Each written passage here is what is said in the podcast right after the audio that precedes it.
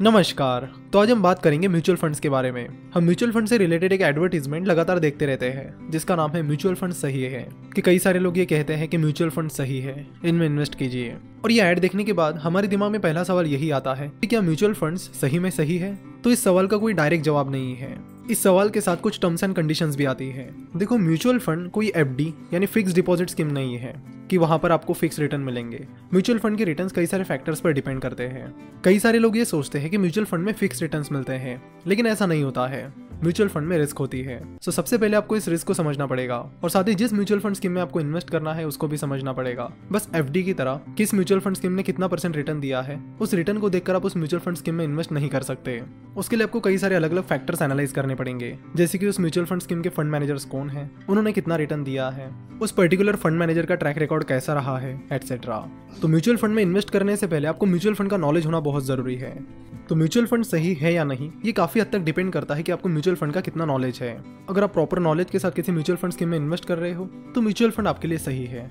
अगर आप किसी भी नॉलेज के बिना बस रिटर्न देखकर किसी म्यूचुअल फंड स्कीम में इन्वेस्ट कर रहे हो तो म्यूचुअल फंड आपके लिए सही नहीं है क्योंकि ऐसे भी म्यूचुअल फंड्स हैं जिनमें इन्वेस्ट करके आपको लॉसेस भी हो सकते हैं म्यूचुअल फंड सही है कैंपेन ने काफ़ी हद तक म्यूचुअल फंड की मार्केटिंग की है लेकिन अगर आपको म्यूचुअल फंड आपके लिए सही साबित करना है तो आपको एफर्ट्स लेने पड़ेंगे म्यूचुअल फंड के बारे में सीखना पड़ेगा और म्यूचुअल फंड का नॉलेज हासिल करना पड़ेगा इंडिया में बस तीन से चार परसेंट लोग म्यूचुअल फंड में इन्वेस्ट करते हैं जब आप म्यूचुअल फंड में इन्वेस्ट करते हो तो वो पैसा इकोनॉमी में फ्लो होता है जो कि इंडिया के लिए बहुत अच्छी बात है और ये जो भी तीन से चार परसेंट लोग म्यूचुअल फंड में इन्वेस्ट करते हैं, उनमें से ज़्यादातर लोग मेट्रो सिटीज़ से हैं। इंडिया के seventy six percent adult population को फाइनेंस के बेसिक कॉन्सेप्ट भी नहीं पता, जैसे कि कंपाउंडिंग इन्फ्लेशन एटसेट्रा तो अगर आपको म्यूचुअल फंड का नॉलेज हासिल करना है तो उतना डिफ़िकल्ट नहीं है।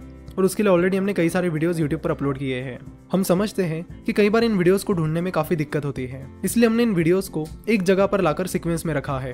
तो आप हमारी वेबसाइट फिनोवेशन पर जाकर वीडियोस पर क्लिक कीजिए और उसके बाद यहाँ म्यूचुअल फंड्स पर क्लिक कीजिए, जिसके बाद आपको यहाँ पर म्यूचुअल फंड के वो वीडियोस मिल जाएँगे जो हमने यूट्यूब पर अपलोड किए थे। और ये सारे वीडियो सिक्वेंस में है। तो इन वीडियोस को देखने के बाद आपको म्यूचुअल फंड का अच्छा खासा नॉलेज आ जाएगा। जिसके बाद आप आसानी से म्यूचुअल फंड में इन्वेस्ट कर सकते हो। ये सातों भी वीडियो सीक्वेंस में है। तो एक के बाद एक सीक्वेंस में इन सात वीडियोस को देखकर आपको म्यूचुअल फंड का अच्छा खासा नॉलेज मिल जाएगा।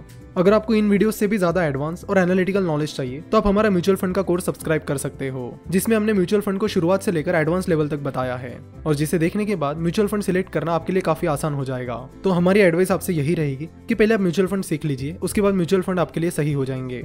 इन सारे वीडियोज़ और कोर्स की लिंक आपको नीचे डिस्क्रिप्शन और कमेंट में मिल जाएगी। आशा करता हूँ कि आपको आज का वीडियो पसंद आया होगा। अगर वीडियो पसंद आया तो ज़रूर चैनल को सब्सक्राइब कीजिए और साथ ही इस बेल आइकन पर भी क्लिक कीजिए, ताकि आपको हमारे सारे वीडियोस के नोटिफिकेशंस मिलते रहे। वीडियो देखने के लिए और हमारे साथ जुड़े रहने के लिए आपका बहुत बहुत धन्यवाद।